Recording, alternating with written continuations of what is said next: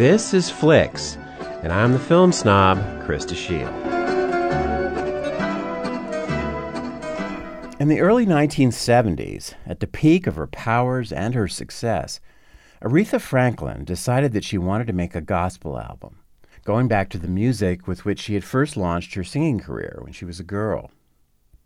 She could have done it in a studio, but she wanted to record in a church with an audience because the response of a crowd adds so much to the beauty and intensity of a gospel concert. So in January of 1972, at the age of 29, Franklin performed for two nights with the backing of the great James Cleveland, one of her mentors, and the Southern California Community Choir at the New Bethel Baptist Church in the Watts neighborhood in South Los Angeles. The album was produced. It was called Amazing Grace. And it's the most popular black gospel album in history, along with being the biggest selling album in Franklin's entire career, which is really saying something. But along the way, in preparing for this event, Aretha also agreed to let Warner Brothers Studios film it for theatrical and television release.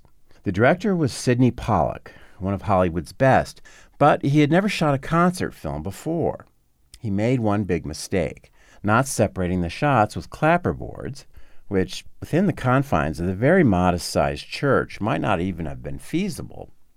And so afterwards, with the limited technology available to him in the 70s, he was unable to sync the music and the voices to the images. The film ended up languishing in the Warner's vault until 2007, when producer Alan Elliott purchased the raw footage and used advanced digital technology to successfully sync sound and image. But when he attempted to release the film in 2011, Aretha Franklin refused permission. We don't know why. Maybe we'll never know.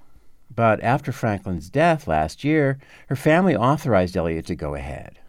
So now, 40 years after the concert, we finally get to see the film, which is titled, like the album, Amazing Grace. The movie builds up to Aretha's appearance with an introduction by James Cleveland, who emphasizes that this is indeed a church service and encourages those who feel the Spirit to express it. Then the Queen of Soul appears, and from the first notes that she sings with the accompaniment of a full gospel choir, you may get goosebumps.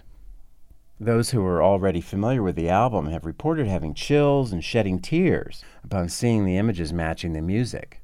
I'm almost ashamed to admit I've never listened to the album, so you can imagine its effect on me hearing it all for the first time. And one of the marvelous things about black gospel is that even if you're not religious, the music can create a feeling of awe. In this case, it's conveyed by one of the greatest voices of the century, whose notes soar higher than you can dream of, and whose pacing and rhythm is all her own. The title song, Amazing Grace, which ends the first half, sees her holding the song's syllables in the air longer than the singers and musicians can keep up with, while the crowd erupts in an outpouring of love and ecstasy. The church only seated a few hundred people, and in this intimate setting, we see the young Franklin at her most vulnerable. The camera rarely pulls away from her face, streaming with sweat, as she works to attain the greatest heights of emotion music can achieve. The film's last half is from the second show the following night, and here her father, a Detroit minister and a gospel singer himself, is in the audience, even taking the stage to provide a brief glimpse into Aretha's childhood and faith. The final number, entitled Where Will Never Grow Old, makes people move out of their seats, shaking their heads, as if to say, How can any singer make such a beautiful sound? Along with joy, there's a bit of sadness. Amazing Grace shows us a once in a lifetime event, but now Aretha Franklin is gone from us, and the film makes us miss her more than ever.